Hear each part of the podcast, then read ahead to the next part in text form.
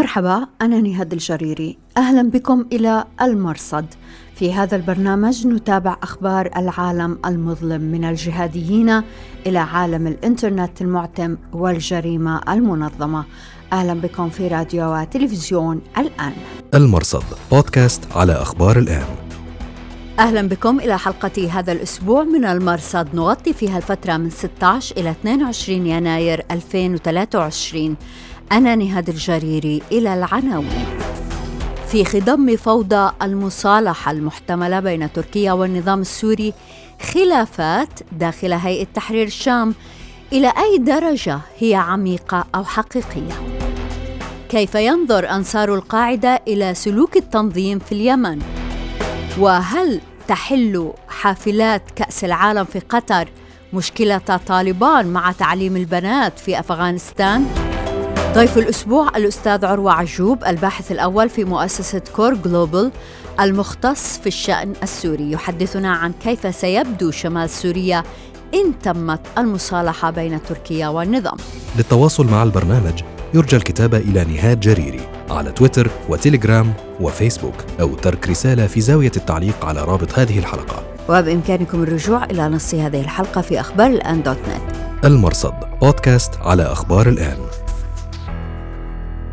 الخلافات داخل هيئة تحرير الشام ليست نادرة ولكنها فريدة.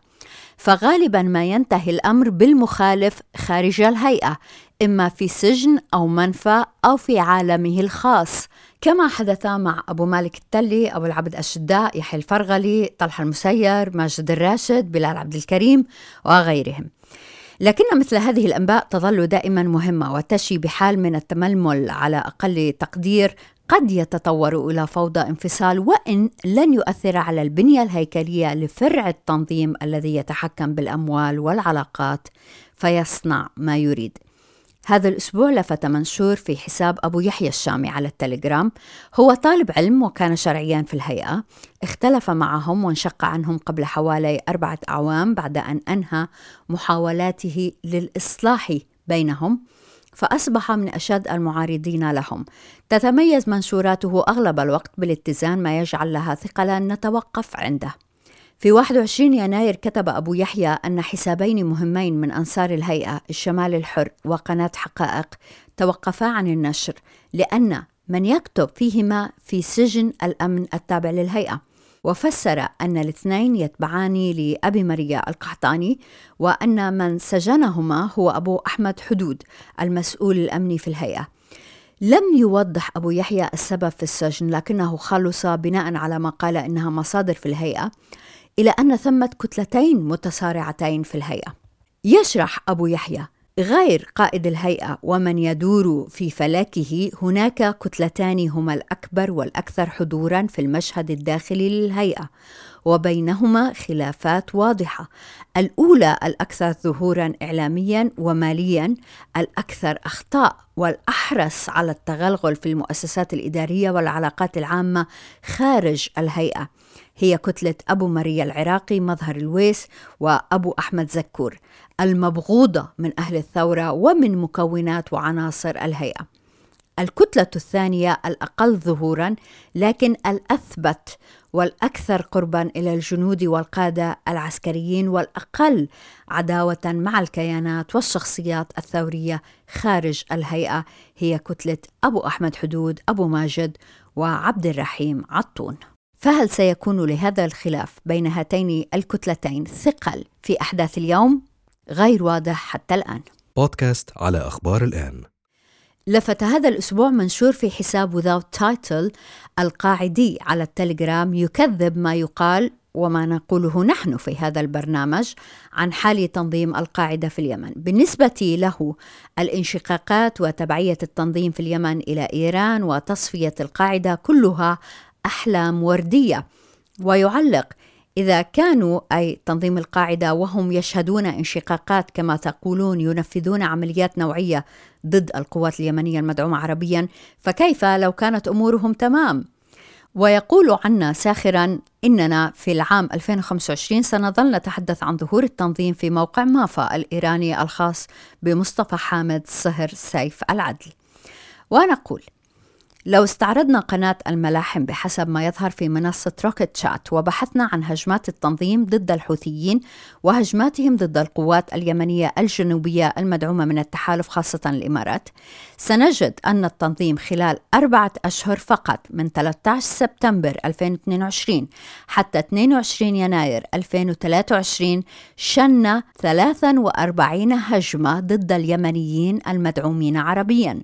في المقابل نجد أن التنظيم شن خمسين هجمة ضد الحوثيين المدعومين إيرانيا طوال ثلاثة أعوام من 1 يناير 2020 حتى 22 يناير 2023 بواقع 13 هجمة في 2022 19 هجمة في 2021 و18 هجمة في 2020 جميع هجمات التنظيم ضد القوات اليمنية المدعومة عربيا وقعت في أبين وشبوة التي كادت أن تقع في أيدي الحوثيين لولا تدخل تلك القوات. إذا منطقي القول أن القاعدة يتقدمون حيث لا يستطيع الحوثي. ونقول قد لن يعلن تنظيم القاعدة في اليمن البيعة لإيران لكن ما يقوله موقع مافا عن أمنيات السيطرة على باب المندب والبحر الأحمر يتفق تماما مع ما يفعله التنظيم والحوثيون سواء. الوجهة هي الموانئ ولهذا يكره الحوثيون والقاعدة حضور القوات المدعومة عربيا في سقطرى وسقوط شبوة في أيدي الحوثي يعني سقوط المكلا وعدن وباب المندب. وفي هذا خدمة لإيران. أما الانشقاقات فهي حاصلة ولنعد إلى الاعتزال الكبير الذي وقع في 2020 وقاده القيادي أبو عمر النهدي. هذا مثبت باعتراف التنظيم نفسه في مايو 2020 في بيان طويل بعنوان ولا تكن للخائنين خصيمة وما أتبعه من رد أبو عمر وجماعته. صحيح أنه لم يرد آه إنه أبو عمر أو جماعته شكلوا جماعة مستقلة أو انضموا إلى جماعة أخرى. لكن الاعتزال أو الانشقاق أو التمرد حصل وسببه سوء إدارة زعيم التنظيم خالد باطرفي هل يمكن أن يتكرر السيناريو؟ هو يحدث الآن لأن الفاعلين لا يزالون موجودين ويعملون بنفس الطريقة بل إن حال التنظيم اليوم صار أسوأ إلا عندما يقاتلون الجنوبيين. ومن المفارقات في سلوك أنصار القاعدة ما جاء في حساب قاعدي آخر بعنوان اليقين على التليجرام عندما أورد مقتطفات للواء عبد الله الجفري المتحدث باسم القوات الجوية التابعة للحوثي يعلق اليقين. الجفري يعلنها مدوية اليوم طفح الكيل. فعلا هو يقول طفح الكيل لكن ليس من التحالف وإنما من الحوثيين أنفسهم. المقتطفات من حلقة بثها تلفزيون الهوية في صنعاء في أغسطس 2022 فيها تحدث الجفري عن العنصرية التي يعامل بها وغيره فقط لانتمائه لقبائل جنوبية وهكذا ألا يبدو أن الحوثي والقاعدة اجتمعا على الجنوبيين المدعومين عربيا؟ علامة سؤال. بودكاست على أخبار الآن.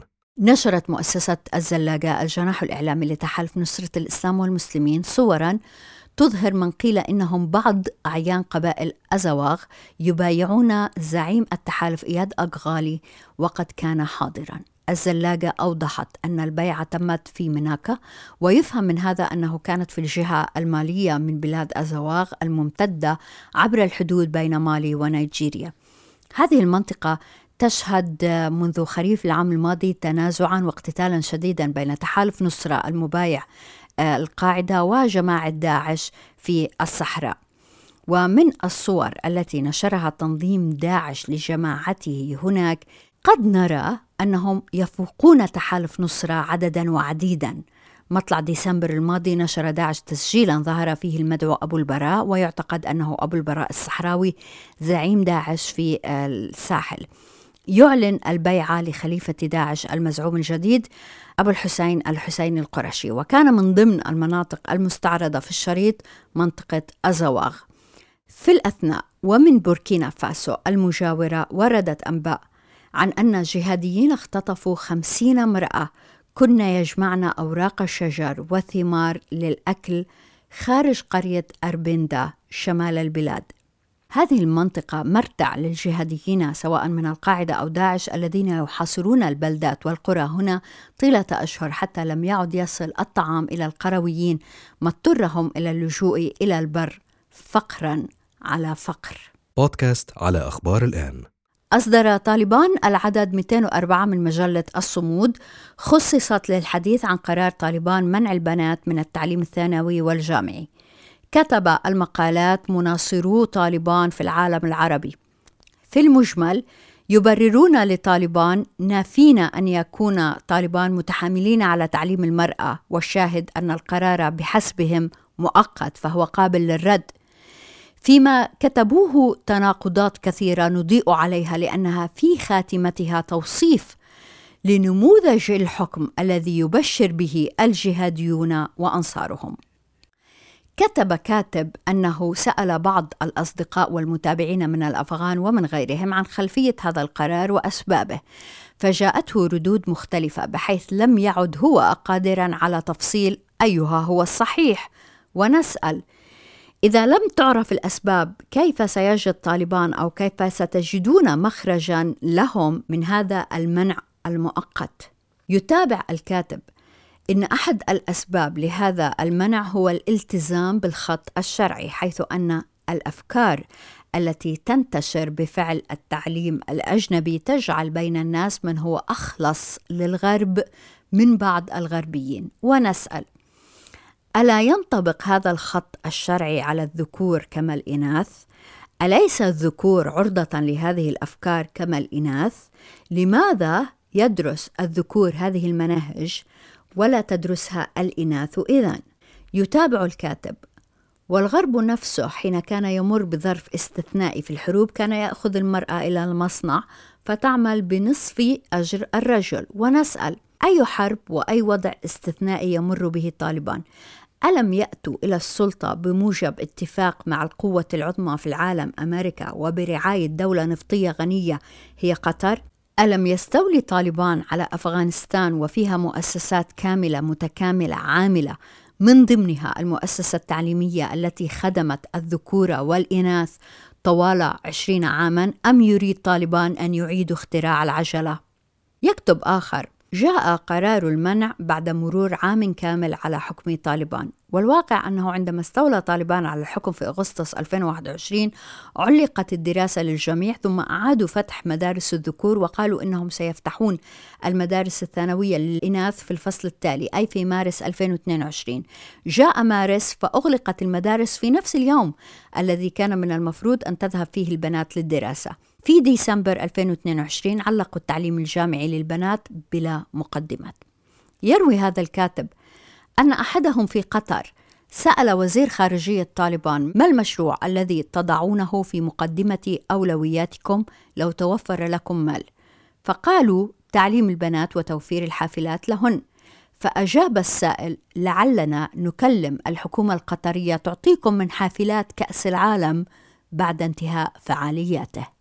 وهنا نقول طوال عشرين عاما ماضية منذ سقط حكم طالبان الأول والأفغانيات يذهبن إلى المدارس والجامعات مشيا على الأقدام أو في ركشات أو مع أهلهن على دراجات هوائية أو نارية أو ما توفر من سيارات السيرفيس. لم تكن المواصلات مشكلة إلى أن جاء طالبان. كتب آخر منع المسلمات من التعليم في الهند لأسباب عنصرية ليس تخلفا ولا كارثة. أما منعهن في أفغانستان لأسباب اقتصادية واجتماعية ومؤقتة فهو كارثة. ونسأل هل خطأ الهند يجعل خطأ طالبان صوابا؟ وتكتب أكثر من مناصرة عربية بمعنى لا ولن أدافع عن حقوق البنات اللواتي لا يلتزمن الضوابط الشرعية. ونقول معظم هؤلاء المناصرات درسنا في مجتمعات أقل التزاما بالضوابط الشرعية من المجتمع الأفغاني. ويعملن اليوم في دول علمانية. ونسأل لو أن هؤلاء المناصرات عشن تحت حكم طالبان هل كان طالبان سيسمح لهن بمواصلة تعليمهن وتكديس الشهادات؟ وربما كانت هذه فرصة حتى نسأل أين تدرس بنات وأخوات وحفيدات مسؤولي طالبان؟ وعليه. فإذا كان طالبان نموذج الجهادي الذي يريد الجهاديون به أن يخلصوا العالم من شروره فمن المؤسف أن هذا النموذج غير مكتمل. في النهاية حتى ينجح هذا النموذج في الحوكمة هو يحتاج إلى حافلات كأس العالم والنظام المالي العالمي ومقعد في الأمم المتحدة وصفقات تجارية مع دول إشكالية في عرف الجهاديين أنفسهم. إذا عندما يجد الجد لا يختلف هؤلاء الجهاديون في ممارساتهم عن ذات الأنظمة التي يقولون إنهم يحاربون. بودكاست على أخبار الآن. أهلا بكم دائما في راديو وتلفزيون الآن. نرحب هذا الأسبوع بالأستاذ عروة عجوب الباحث الأول في المؤسسة البحثية COAR Global والمختص بالشأن السوري. شكرا جزيلا لوجودك معنا في البرنامج مرة أخرى أستاذ عروة. شكرا للاستضافة نهاد. شكرا لك. أهلا فيك دكتور المصالحة بين تركيا ونظام الأسد باتت مسألة وقت وواضح أنها ستعقد الأمور في شمال سوريا سؤال المليون يمكن في أي سيناريو يمكن لهيئة تحرير الشام أن تعادي تركيا هل تقدر الهيئة أن تعادي تركيا؟ تمام يعني بنهاية الأمر بعتقد بأنه يجب التمييز هون بين آه، العلاقة بين تركيا والهيئة والعلاقة بين تركيا والجيش الوطني المدعوم بشكل كامل من تركيا. آه، تمكنت الهيئة خلال السنوات الماضية يعني وتحديدا بعد سيطرتها على آه، مدينة إدلب ومحيطها من خلق علاقة يعني نوعا ما مختلفة عن علاقة الجيش الوطني بتركيا. يعني الهيئة تبدي دائما اهتمامها ب يعني بالعمل على تأمين مصالح تركيا في المنطقة، لكن بنفس الوقت خلقت لنفسها آه، هامش من المناوره، يعني على على سبيل المثال عندما آه، خرج آه، مجموعة كبيرة من السوريين للهجرة غير الشرعية من خلال إدلب إلى تركيا، قامت الهيئة ب بمنعهم بالقوة من المغادرة إدلب، وبالتالي يعني وكأنها تقول لأنقرة بأنها جاهزة للتعامل مع مصالحها، لكن بنفس الوقت اليوم آه، عندما نرى العمليات آه، آه، خلف خطوط العدو الانغماسية التي قاموا بها عناصر الهيئة يعني هناك أكثر من من عملية قاموا بها خلال الشهرين الماضيين. وكان كأنها رسالة يعني من من الهيئة تريد أن تقول لأنقرة بأنها لن تقبل بالمصالحة طبعا لا يعني يمكن الجزم بالقول بأنه الهيئة تعتمد على تركيا وأنه تركيا لها نفوذ على الهيئة لكن لا أعتقد بأنه آه، هذا النفوذ يشبه نفوذ تركيا على فصائل الجيش الوطني المؤتمرة بشكل كامل آه، بأوامر أنقرة. وبالتالي آه، تستطيع الهيئة يعني خلق مساحة لنفسها لا لا أريد القول بأنه بتحدي أنقرة ولكن بالقول لانقره بأنها غير جاهزة للمصالحة، بنهاية الأمر نهاد يعني علينا أن نعلم بأنه اليوم ما تبقى للهيئة من شرعية إذا كان هناك شرعية هي شرعية محاربة النظام، وبالتالي إذا سقطت هذه الشرعية فقدت الهيئة آه، شعبيتها آه، آه، الموجوده حاليا على الأقل ضمن الناس. يعني هناك دائما حديث عن تغول الهيئة عن هجومها على الفصائل الأخرى وكانت دائما تدعي الهيئة بأنه هذه جهود لتوحيد الساحة لقتال النظام السوري. وفي حال تمت المصالحة وقبلت بها الهيئة تفقد الهيئة هذا الخطاب الذي يشرعن وجودها أمام الناس الموجودين في إدلب. لكن أستاذ عروة هذا ليس جديد في النهاية هيئة تحرير الشام لم تكن تشن هجمات معتبرة لا نوعا ولا عددا ضد النظام آه، السوري. الهيئة يهمهم أكثر صورتهم كنموذج قادر على حكم هذه المساحة التي تضم المناطق الخارجة على النظام. بالضبط. يعني الموضوع إنه إنه الهيئة لم تقوم بعمليات خلال السنوات الماضية عمليات نوعية أو أو كبيرة يمكن الاهتمام بها اعلاميا هو حقيقة الأمر براغماتيه الهيئه وقدرتها على آه، الموازنة بين مصالحها ومصالح تركيا الدعم الأول للمعارضة، بمعنى آخر بأن هناك اتفاق أستانا الذي يجمع تركيا وإيران وروسيا آه، وما يعني تركيا هي الضامن لوقف إطلاق النار أو وقف أعمال العنف في المناطق التي لديها نفوذ فيها ومنها إدلب. وبالتالي يعني لعبت الهيئة هذا الدور بانه بإنها جاهزة للعمل أو القبول بالتفاهمات الدولية على سوريا. فلذلك أنا بعتقد بإنه هذا خطر وجودي ولذلك لن لن يعني لن تقبل الهيئة به. لكن أقول مجددا بأنه الهيئة تدرك تماما بأنه يعني خطاب المصالحة هو خطاب سياسي وليس بالضرورة آه، قابل للتطبيق على المدى المنظور وبالتالي إذا لاحظنا خطاب الجولاني على سبيل المثال كان آه، لم يعادي الهيئة بشكل مباشر ولم يقل إنه سنشن هجوم على الهيئة، إنما كان بأنه يعتقد بأنه بأنه تركيا لا تسير على المسار الصحيح وبأنه سيواظب بالعمل. يعني الخطاب آه، توافقي إذا صح التعبير، يعني تذكير تركيا بأنه لن يقبل بحل الهيئة لأنه بظن مشروع المصالحة بالنهاية سيفضي إلى ذلك بشكل أو بآخر، وبنفس الوقت تذكير تركيا بأنه ما زال حليف موجود على الأرض. أستاذ عروه في أي سيناريو ممكن للهيئة أن تنساق ضمن هذا المسار التركي؟ يعني في النهاية تركيا معنية بقتال الأكراد الهيئة لها أهمية في إدلب من حيث كبح الجماعات الجهادية سواء داعش أو حراس الدين.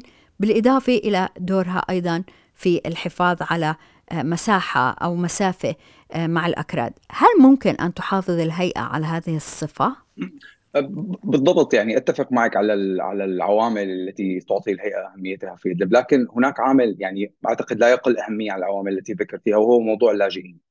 هناك خط أحمر داخل تركيا وهو موضوع اللاجئين، وأعتقد بأنه خطاب المصالحة آه، بغض النظر عن مدى مصداقيته أو جدية أنقرة من خلاله هو خطاب إعلامي، خطاب سياسي بمعنى هناك آه، عنصرية ضد السوريين، هناك المعارضه التركية يعني خلال السنوات السابقة وتحديدا السنتين الاخيره يعني آخر سنتين يعني قامت بنشر خطاب بأنه آه، التعامل مع الأسد آه، آه، يمكن أن يحل قضيتين كبيرتين، أول قضية هي موضوع اللاجئين بإرسال اللاجئين يعني إلى سوريا تحت حكم الأسد تحت حكم حكومة واحدة، الموضوع الثاني هو قتال الأكراد كما ذكرتي. فلذلك يعني أنا يعني إذا بتسمحي لي هيك شوي بس أحكي عن موضوع المصالحة لأنه كثير مهم لنفهم قديش الهيئة ممكن تروح لأي مدى ممكن تروح الهيئه هو موضوع المصالحة يعني أنا بستبعد إنه يتم على المدى القريب. هناك عدة عوامل تمنعه. اولا آه، لا تملك أنقرة ما تطلبه دمشق ولا تملك دمشق ما يعني تطلبه أنقرة.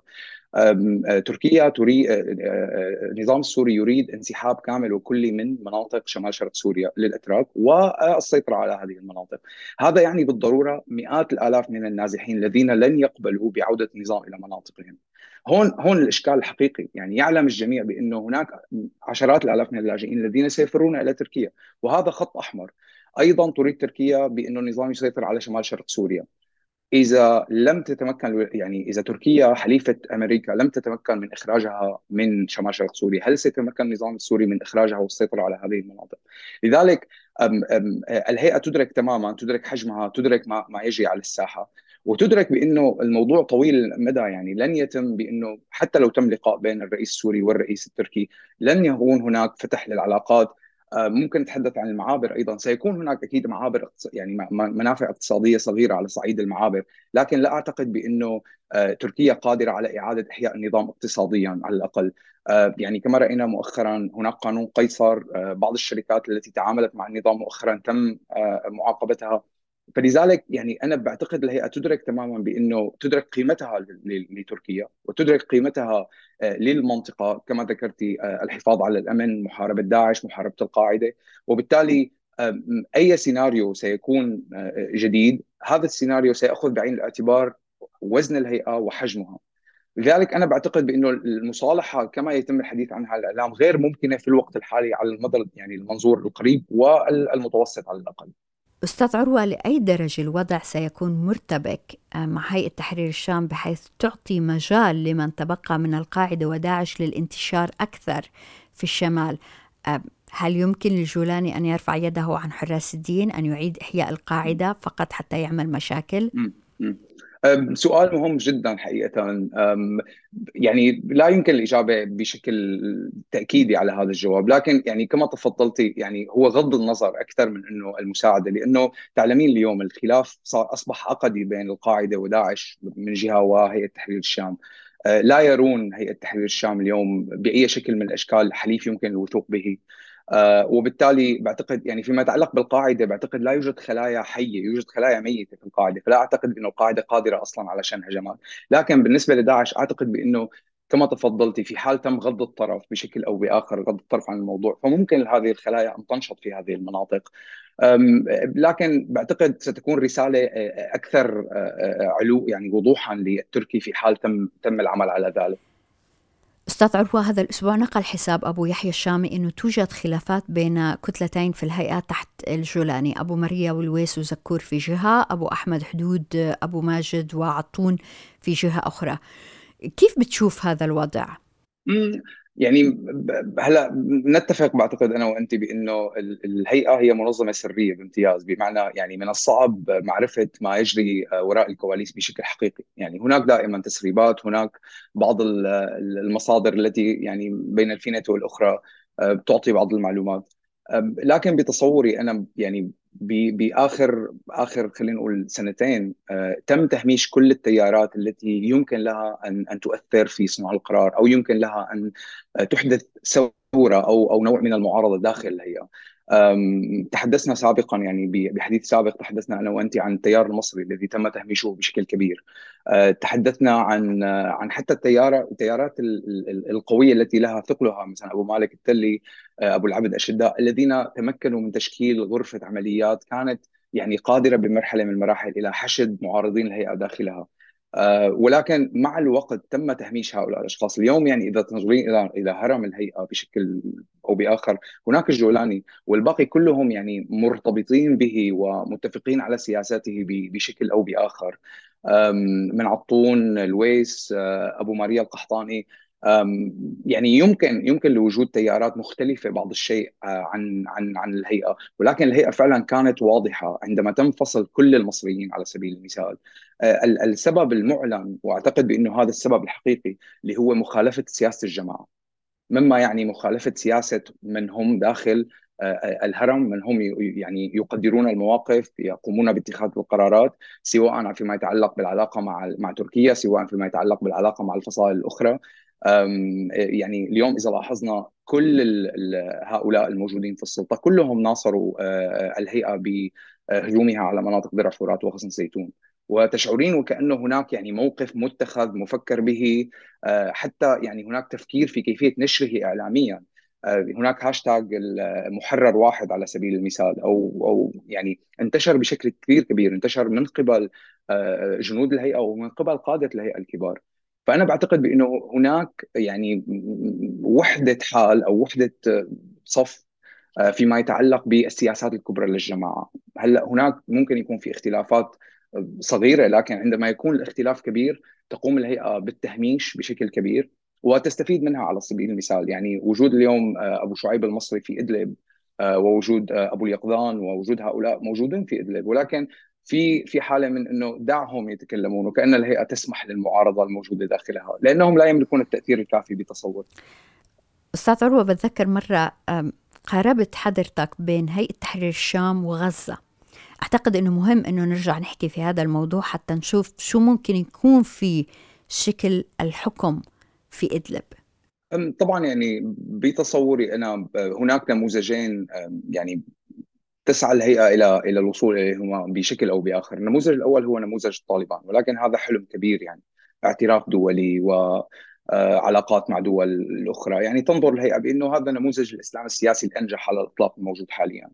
آه، ولكن هذا صعب بسبب الجغرافيا بسبب السياسة بسبب تصنيف الهيئة بسبب عدة عوامل. أما بالنسبة لنموذج غزة فهو بعتقد أن النموذج الأقرب ليس بسبب تفضيل الهيئة لهذا النموذج بأنه فعلا إذا إذا بتنظري على الجغرافيا على سبيل المثال غزة و وادلب متشابهتان بشكل كبير. آه، يكفي لهيئة تحرير الشام أن يكون لديها علاقة مع تركيا. آه، لتمكنها من الحياة. يعني شريان الحياة إدلب هو يأتي من تركيا سواء المساعدات سواء النفط سواء يعني التجارة. آه، وبالتالي هذا المثال. لكن اليوم هل ستتمكن هيئة تحرير الشام من آه، العيش والمواظبة كما تمكنت حماس في من حكم غزة؟ يعني هل سيكون هناك فعلا دعم أكبر لاستمراريتها؟ لأنه مع الوضع الحالي اليوم و آه، وجود اعتماد كلي على المساعدات وانتظار كل ستة أشهر انتظار روسيا لتمديد المساعدات إلى سوريا. هذا فعلا يشكل خطر كبير على الناس الموجودين هناك وعلى حياة الهيئة. يعني بالنهاية بحال لم تتمكن آه، آه، يعني لم تتمكن الدول الدول الكبرى من تأمين المساعدات كل ستة أشهر إلى مناطق الهيئة إلى مناطق إدلب سيكون هناك هجرة كبيرة إلى إلى تركيا. آه، هون بعتقد أنا ستختلف علاقة الهيئة مع مع تركيا. الهيئه غير قادرة على يعني خلق مساحة للناس لتعيش داخلها وبالتالي سيختلف هذا السيناريو. لكن اليوم أعتقد بأنه يعني مثال مثال غزة ممكن إن إن إن يفسر وضع وضع هيئة تحرير الشام. فصيل آه، غير مقبول دوليا حماس نفس الشيء. هناك بعض الدول التي يعني تعترف بحماس. آه، الهيئة لا يوجد أحد يعترف بها. ولكن بنهاية الأمر البعض يتعامل مع الهيئة كما أن البعض يتعامل مع حماس. الأستاذ عروة عجوب الباحث الأول في المؤسسة البحثية كور جلوبال شكرا جزيلا لك. شكرا لك نهاد شكرا. وشكرا جزيلا لوجودكم معنا في راديو وتلفزيون الآن. أنا نهاد الجريري. مع السلامة. بودكاست على أخبار الآن.